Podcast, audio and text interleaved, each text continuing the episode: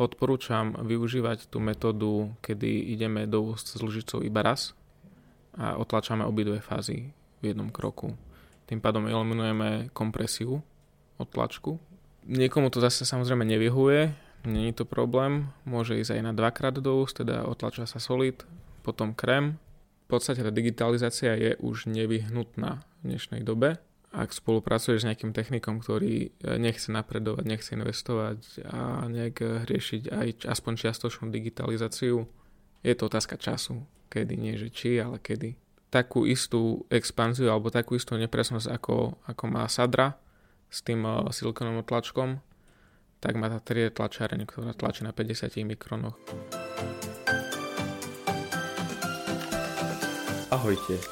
Počúvate Zubcast? Podcast Slovenského spolku študentov zubného lekárstva.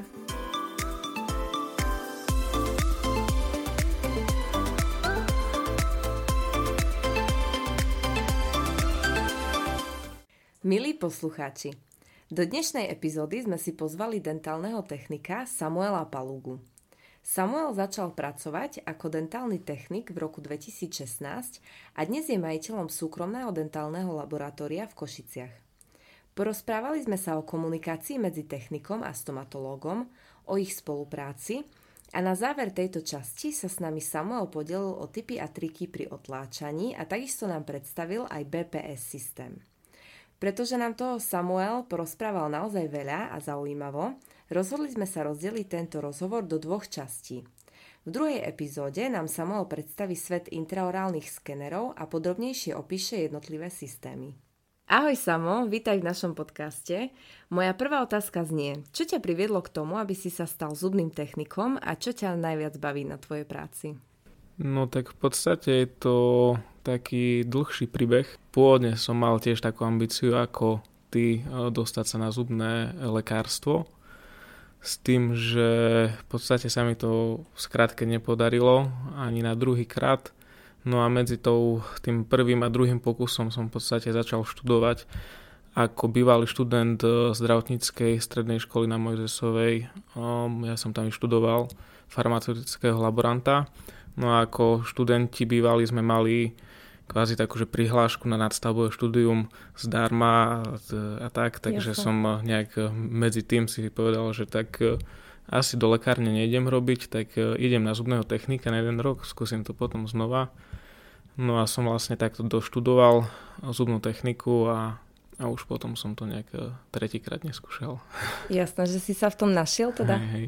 Ale áno, áno, našiel som sa. Určite je to, je to zaujímavý odbor, e, dosť kreatívny ale ako všetko má to svoje nejaké výhody a nevýhody, takisto ako aj zubné lekárstvo má nejaké svoje výhody a nevýhody. Určite. A, a teda, ak by som sa vrátila k otázke, čo ťa na tvojej práci baví na, najviac?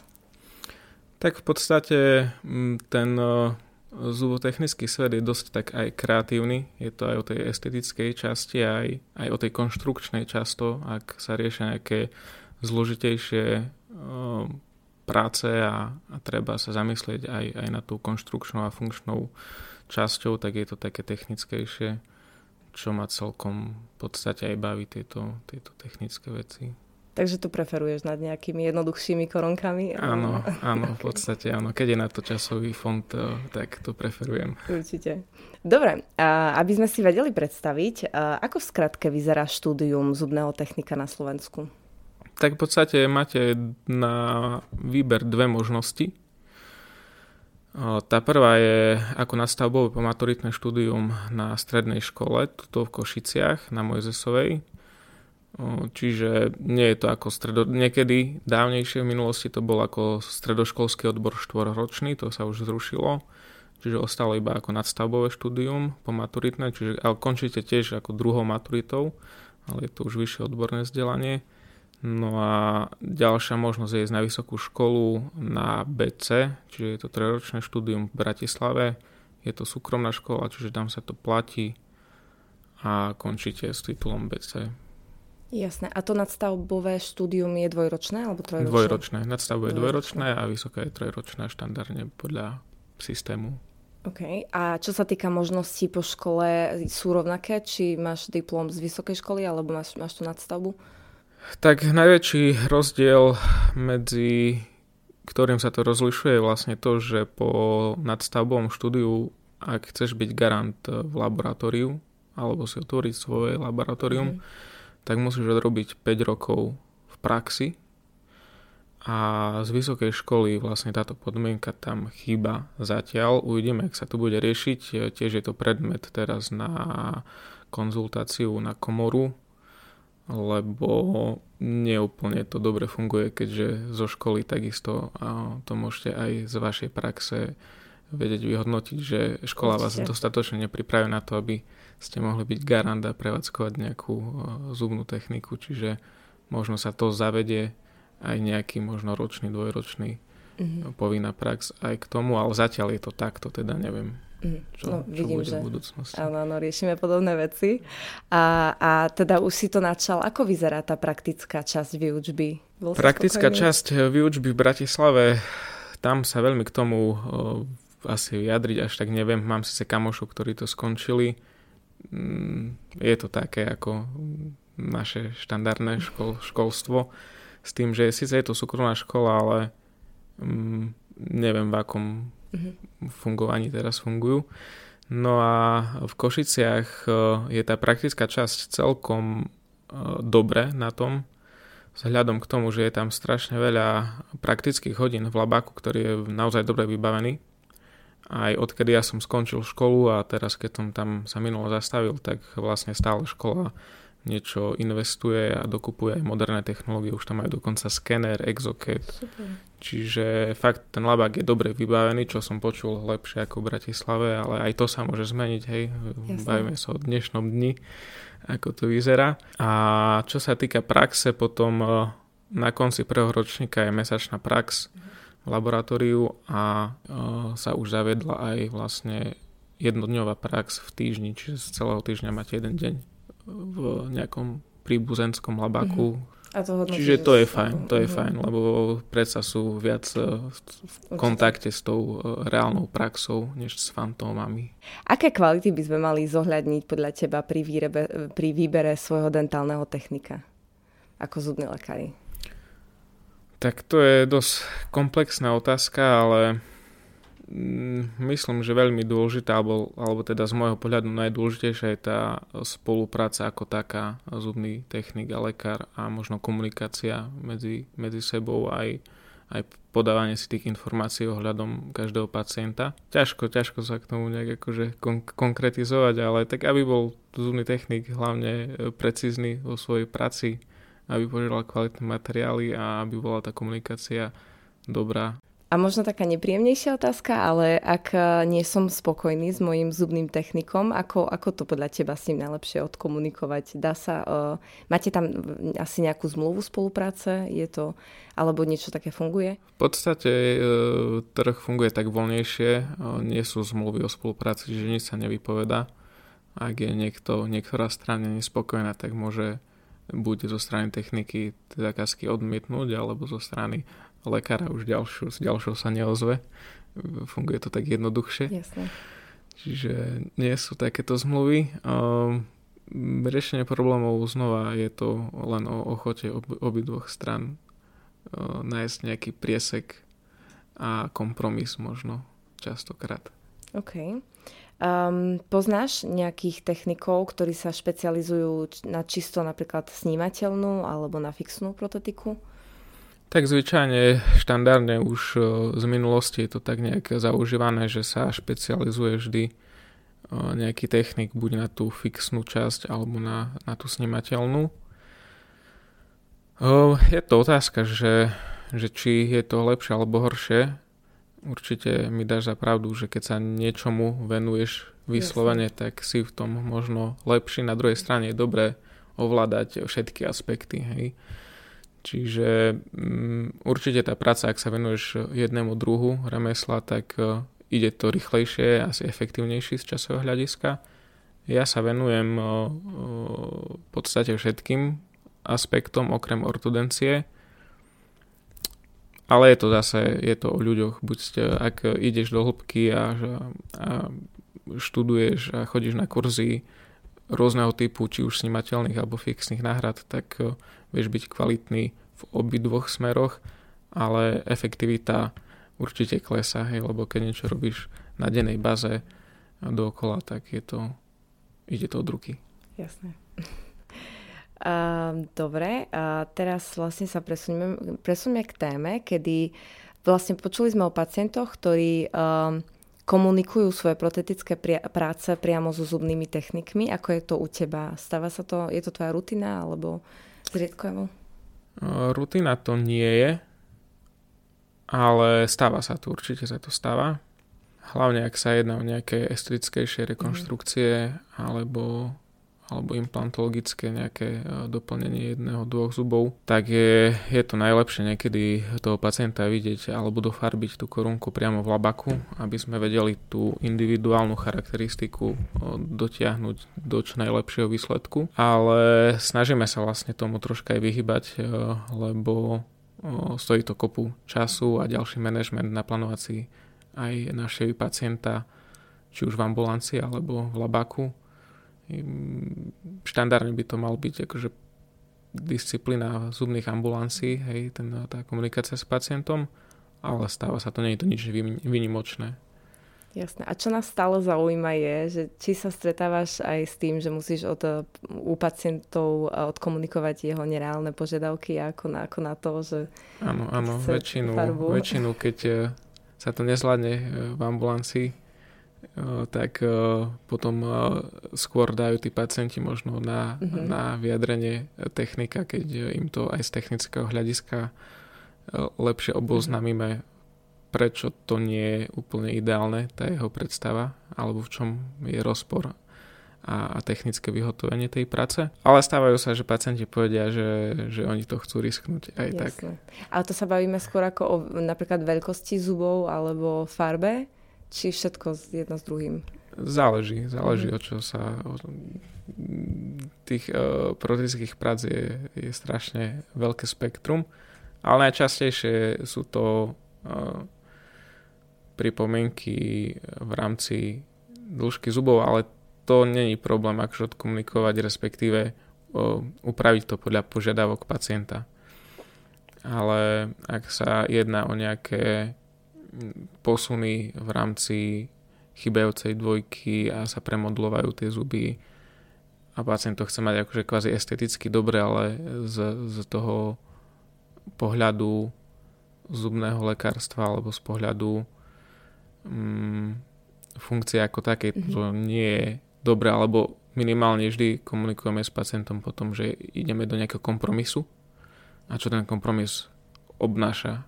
A či to či je schopný to akceptovať, alebo nie.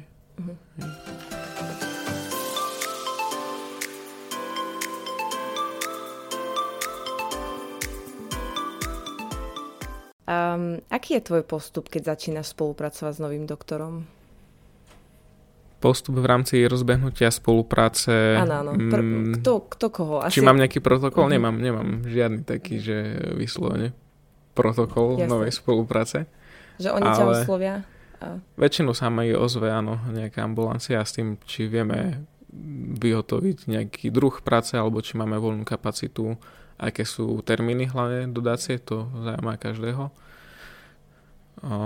Čiže aké sú termíny vyhotovenia. No a ja sa potom akurát snažím vždy odkomunikovať, že aké sú termíny, ktoré nie sú ale fixné, proste e, je to vždy podľa toho, čo máte na stole, či sa niečo skomplikuje alebo nie, že je to také flexibilné, hej, snažím sa nesľubovať úplne Jasne. konkrétne e, termíny, že do týždňa, aby to bolo hotové, ale máme nejaký rozptyl od do podľa toho, aké, o aké práce sa jedná. No a potom si vždy, ak sa jedná o, o snímaciu protetiku, tak tam e, dbám na to, aby som pri prvých pacientoch bol aj v ambulancii, aby sme si prešli, aké ja odporúčam otlačkové hmoty, aké protokoly otlačania ja preferujem a potom to vyžadujem, aby to lekár spravil podľa toho, čo ja uvaž- považujem za to správne. A buď spolupracujeme, alebo, alebo nespolupracujeme, hej. Že som ochotný vždy na začiatku, keď sa rozbieha nejaká nová spolupráca, prísť do ambulancie, zaškoliť možno, alebo, alebo odko, odkomunikovať, odkonzultovať eh, to, ako je zvyknutý ten lekár, alebo ako bol zvyknutý doteraz pracovať. A, a väčšinu sú otvorení ale aj tomu, že, že čo ja vyžadujem, proste si to prejdeme hm. a vyladíme tú spoluprácu na prvých troch, štyroch prácach. Jasné. A je to, je to tak, že ťa najprv oslovujú s nejakými ľahkými korunkami alebo mostikmi, či závisí? Väčšinu štandardne, áno, vždy, keď sa začína nejaká nová spolupráca, tak uh, začína sa s takou nejakou štandardnejšou, ľahšou prácou. Pri totálkach uh, to je vždy také podobné. Mm-hmm. No a, ale mal som teraz, som rozbial jednu spoluprácu s pánom doktorom z Ružomberka a tam sme začali hneď komplexným prípadom celková rekonštrukcia 28 zubov hore dole zhryzené abradované všetky od distálnych až po frontálne úseky dosť, dosť ťažký stav. No a začali sme s touto pracou a zatiaľ to vyzerá fajn. Dobre, tak sa vráťme k tým otlačkovým hmotám. A s ktorými otlačkovými hmotami máš najlepšie skúsenosti? Tak v rámci fixnej protetiky určite odporúčam e, využívať Ačkové silikony všeobecne, Mm, určite poznáš, že je viac tých metód vyhotovenia tlačkov, či už sa jedná o dvojfázové alebo jednofázové, dvojkrokové a jednokrokové. Čiže ja odporúčam využívať tú metódu, kedy ideme do úst s lžicou iba raz a otlačame obidve fázy v jednom Jasne. kroku. Tým pádom eliminujeme kompresiu od tlačku. Mm-hmm Niekomu to zase samozrejme nevyhuje, není to problém, môže ísť aj na dvakrát do úst, teda otlača sa solid, potom krém, Mm, potom ale zase vylazujem tú spoluprácu, že OK, tento lekár mi berie ten otlačok na dvakrát, je tam istá kompresia, kompenzujem to cementovou šparou a podobne. Hej, iný princíp e, radírovania tiež je, ak ten lekár používa retrakčné vlákna, ak používa len retrakčnú pastu, sú aj takí, ktorí nepoužívajú ani retrakčnú pastu, ani vlákna, aj pri preparácii dostratená. Mm-hmm. Samozrejme, ak preparácia na schodík, tam to vlákno je potrebné jednoznačne pekne vyretrahovať, treba to pekne otlačiť. Čiže, čiže to je toľko moje odporúčanie. A čo sa týka samotných uh, otlačkových hmot, tak uh, viete sa na trhu dostať od lacnejších k drahším tým silikonovým hmotám Určite je to rozdiel, tá cena nie je až tak úplne marketingová, že proste tie drahšie silikony majú iný flow, majú inú konzistenciu, otlačia sa s nimi štatisticky krajšie otlačky vidú ako z tých lacnejších, ale zase keď je lekár šikovný, otlačí kľudne aj s tými lacnejšími, čiže ja osobne mám veľmi rád hmoty od GC, Takisto od eh, 3 sú veľmi dobré otlačacie hmoty a silikony. Alebo Danceplay Sirona Aquasily. Ak pozeráme po nejakej ekonomickosti, tak uh, Klucer s Variotimom je tiež bežná, bežná prax a není s tým problém. Ale určite sa s tým pracuje troška aj horšie. Aj, aj ten workflow v ambulancii sa troška líši to, keď e, si už každý vyskúša. Ideálne odporúčam si vyskúšať aj taký, aj taký, aj taký na testovačku, minúť e, jedno balenie z troch sa dá vybrať si, čo mi najviac vyhovuje.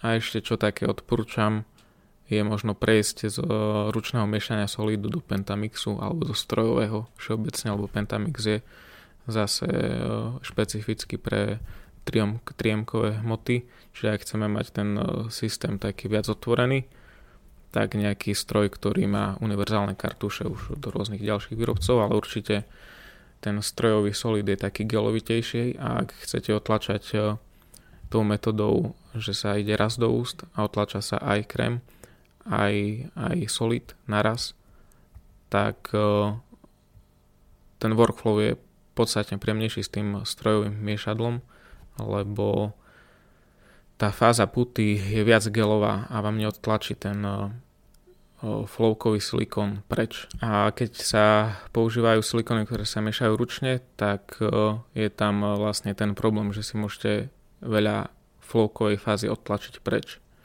Tam je zase dôležité potom si spraviť nejakú priehlbinku do, toho, do tej segmentu, kde máme prepravené zuby a naplniť, jednak na, naložiť flowko na zub, ale aj do otlačkovej lyžice, do tej jamky, ktorú som si spravil. Hej.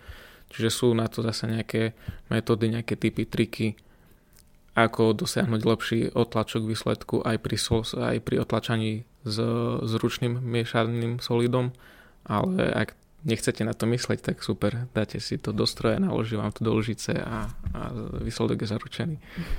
Super, tak ďakujeme za tieto odporúčania. Verím, že si naši poslucháči budú robiť poznámky.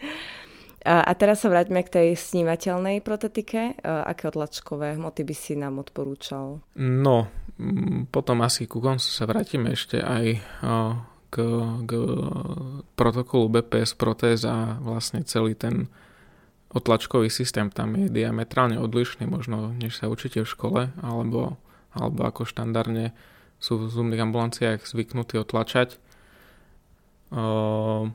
Čiže asi sa potom možno vyjadrím e, neskôr k tým otlačkovým hmotám, ktoré ja odporúčam, lebo ja už v labaku nespracovam vôbec otlačky z repinu. Mm-hmm.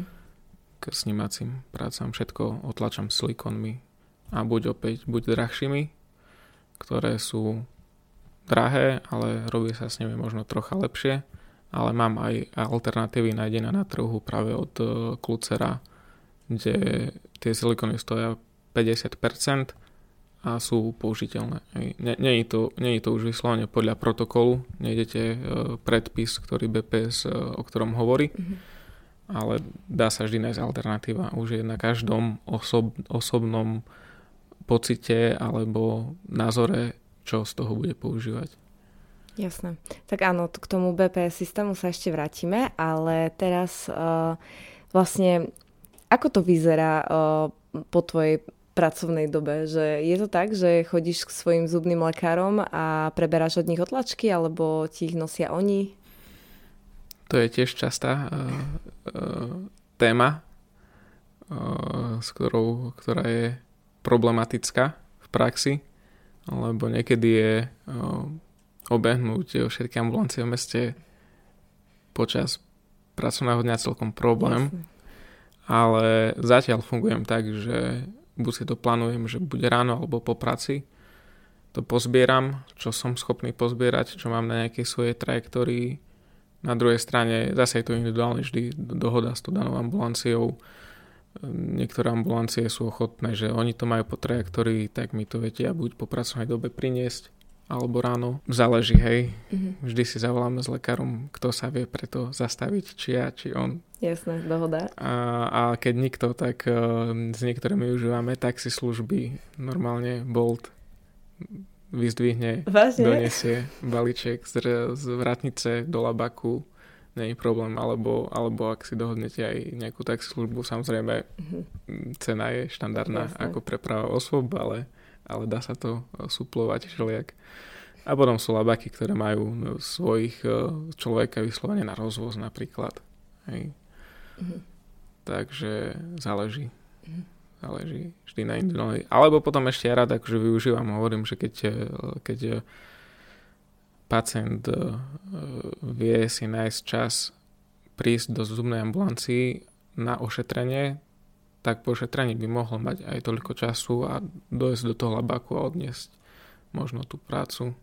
Dobre, a teda keď už máš tie otlačky, čo sa s nimi následne deje? Robí sa pozitív v ten daný deň, kedy ich máš? Úplne, ak by sme chceli byť uh, mm, exaktní a, a ísť podľa nejakých knižných predpisov, tak by sme to mali spracovať v ten deň čo sa aj snažíme, ale nevždy sa nám to podarí v praxi, takže ak sa jedná o alginatové tlačky, určite je dobre ich zabaliť do vlhkého prostredia, možno aj do chladného, aby ten otlačok nepreschol. On tých 24 hodín prežije v pohode, ak sa jedná o antagonistu, ak sa nejedná, hej, v podstate môžeme si tam dovoliť nejakú väčšiu alebo menšiu kontrakciu, že nie je to až také dôležité, ak nechceme byť úplne že perfekcionisti v tom, že žiadne mikrony sa nám nestratili ani na antagonistovi. Ak e, silikonové tlačky sú stabilné, to určite vieš aj ty, čiže tam to není vôbec problém. A potom sú aj tie alginatové hmoty, záleží od výrobcu. Ja zase v ambulanciách častokrát odporúčam GC Aromu, to je super alginat, má, má taký už e, flow troška silikonový, nepreschyňa, čiže ten, ten vydrží aj 2 dní kľudne, keď to zabalíte. Je to v pohode, ale určite to neodporúčam. Treba to spraviť v ten deň. Uh, tak keďže vieme, že si plne digitalizované um, dentálne laboratórium, tak uh, ako vnímaš digitalizáciu zubnej technike? V akých oblastiach je ešte stále rozumnejšie používať uh, konvenčné metódy? Tak ako hovoríš, v podstate ja, my ako laboratórium sme už plne digitalizovaní Určite to pokladám za veľký prínos a časový saving pre nás v rámci e, tej protetickej výroby ako takej.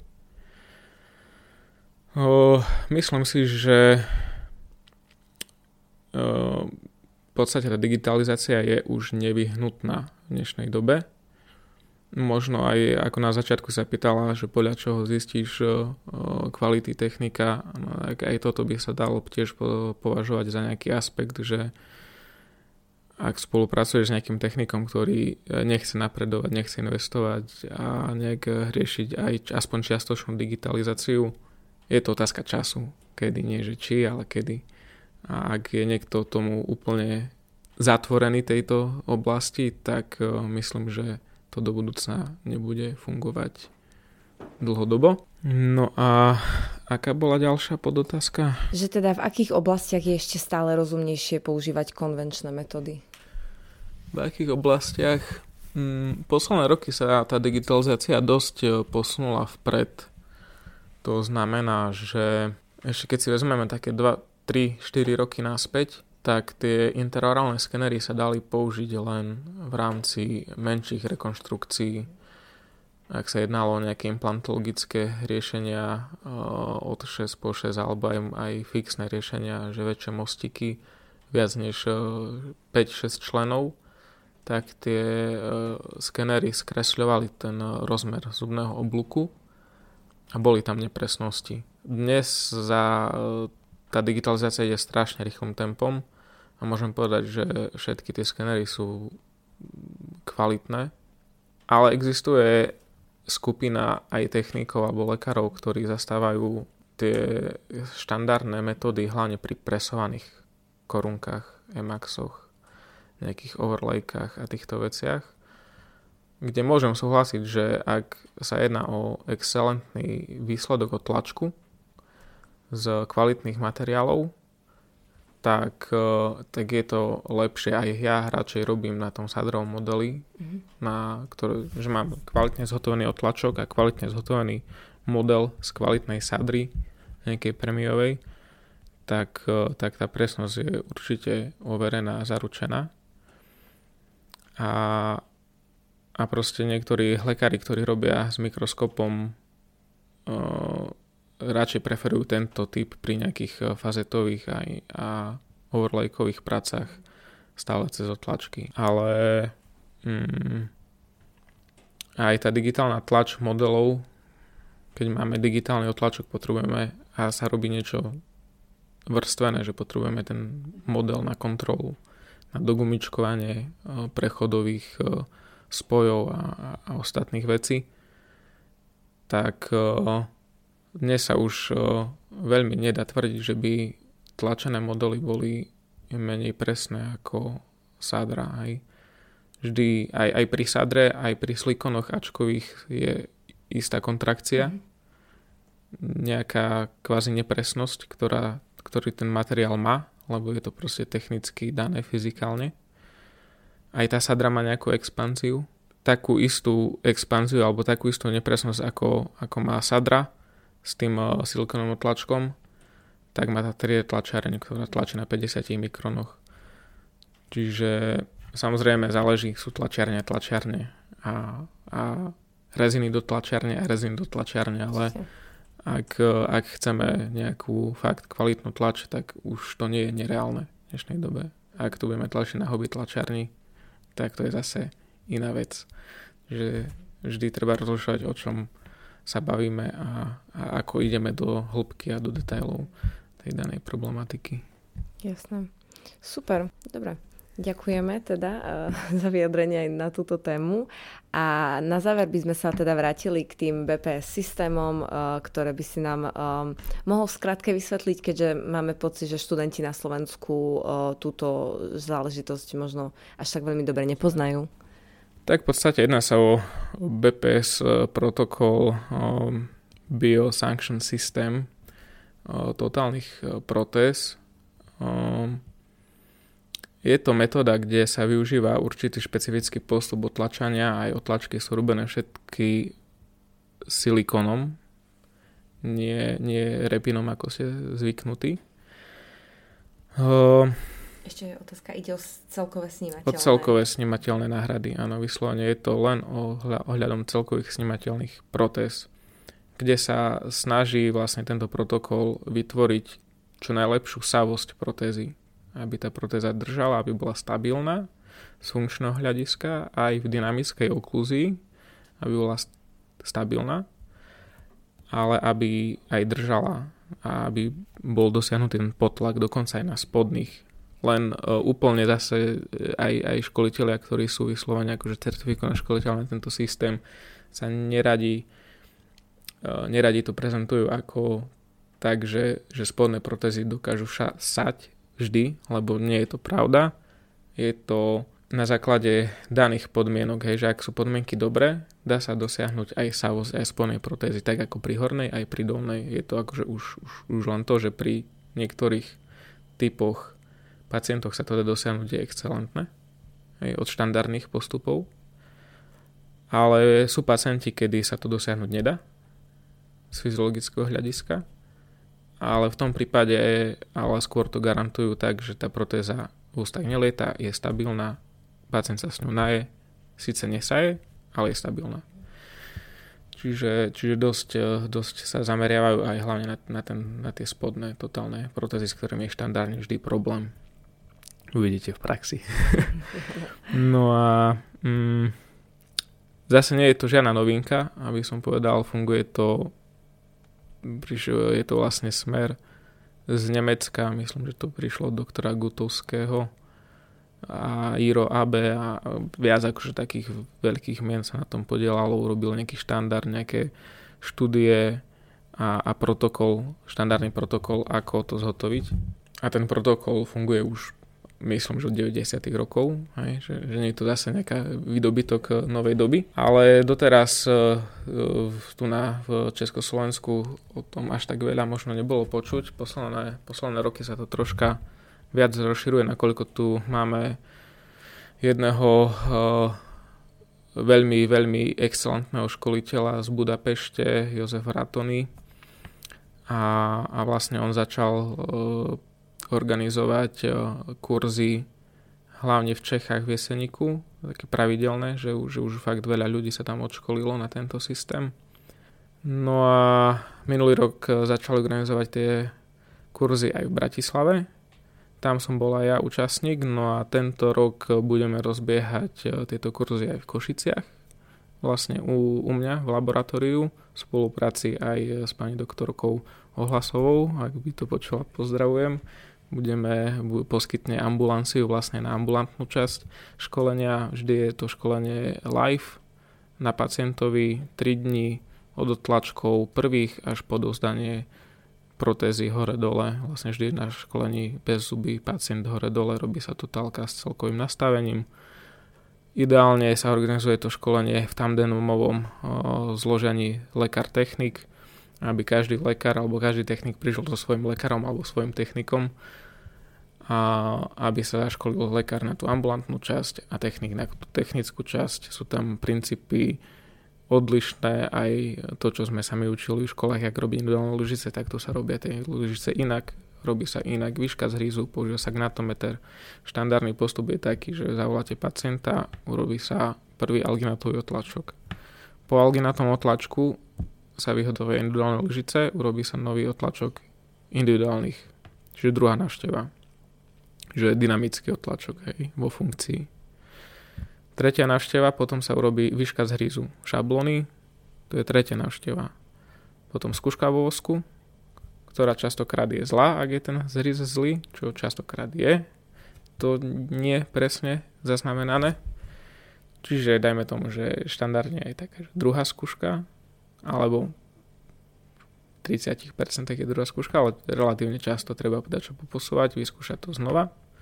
To je piata návšteva pacienta a potom je dozdanie protézy šiesta. V protokole BPS sa jedná o to, že sa urobí v prv, prvej návšteve alginatový dvojfázový tlačok. Hneď sa registruje centrikom výška zhryzu a toto ide do, do labaku.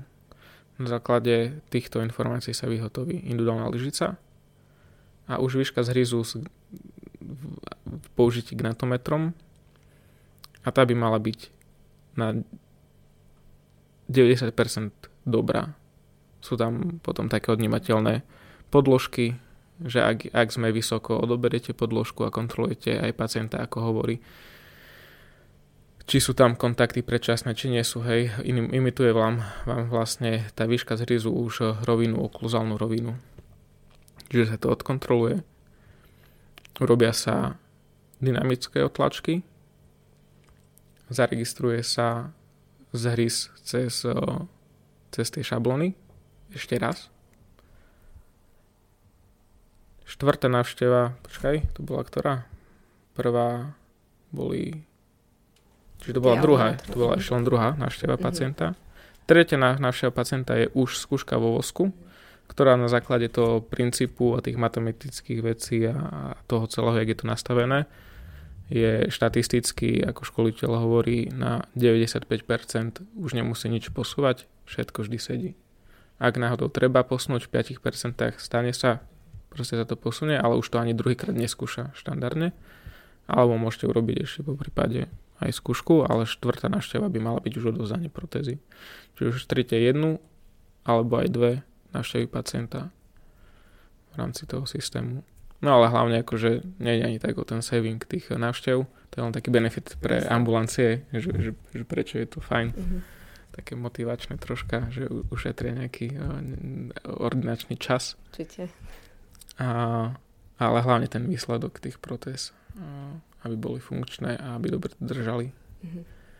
Čiže tak, skrátke BPS, no uvidíme. Mal, mali by sme to organizovať možno aj na pravidelnej baze, ak bude dostatok účastníkov. Školenia sú trocha drahšie, možno na to, že sa jedná o snímateľné. Mm-hmm protézy častokrát sa stretávame s tým, že, že to je akože extrémne drahé, ale taká je cena školiteľa a, a nákladov súvisiacich kolo toho a samozrejme, že vždy je to v komornej atmosfére, málo uchádzačov a musia sa na to poskladať.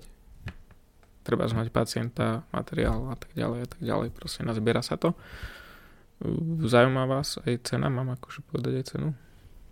Ako, keď si tým v pohode? Čiže sa to v podstate vždy tak nazbiera. Aktuálne tie školenia e, vychádzajú za ten trojdňový kurz niekde od 1300 do 1500 eur podľa toho, že, no, že ak sa... Pre technika aj pre zubného lekára? Nie, pre Zvlášť. účastníka. Čiže účastníka. technik si platí svoju, lekár svoju, ale je to praktické. Technik si postaví zuby, vyskúša si tú postavenú prácu na pacientovi, potom v ústach Lekári si skúšajú tie otlačky, ktoré predvedie školiteľ. Je to akože ako uh, hands-on hej, uh, kurz. Dobre, super. Tak ďakujeme ti veľmi pekne za predstavenie tejto témy a, a teda želáme ti veľa šťastia v organizovaní týchto kurzov a nech to, nech to všetko ide Ďakujem hladko. pekne, uvidíme. no. Uvidíme, ako to dopadne. No a teda nakoniec by som sa tiež chcela veľmi pekne poďakovať za tvoj čas, ktorý si venoval spolku študentov zubného lekárstva. Verím, že to bolo pre študentov veľmi prínosné a že si odnesli mnoho cenných informácií z tohto nášho rozhovoru. Nie je za čo a určite aj na budúce, ak budete mať nejakú konkrétnu tému na nejakú uh, kratšiu alebo podrobnejšiu, uh, uh, podrobnejší rozhovor, tak uh, som tomu otvorený. Ďakujeme. A pozdravujem všetkých poslucháčov. Radio Express. Ďakujem.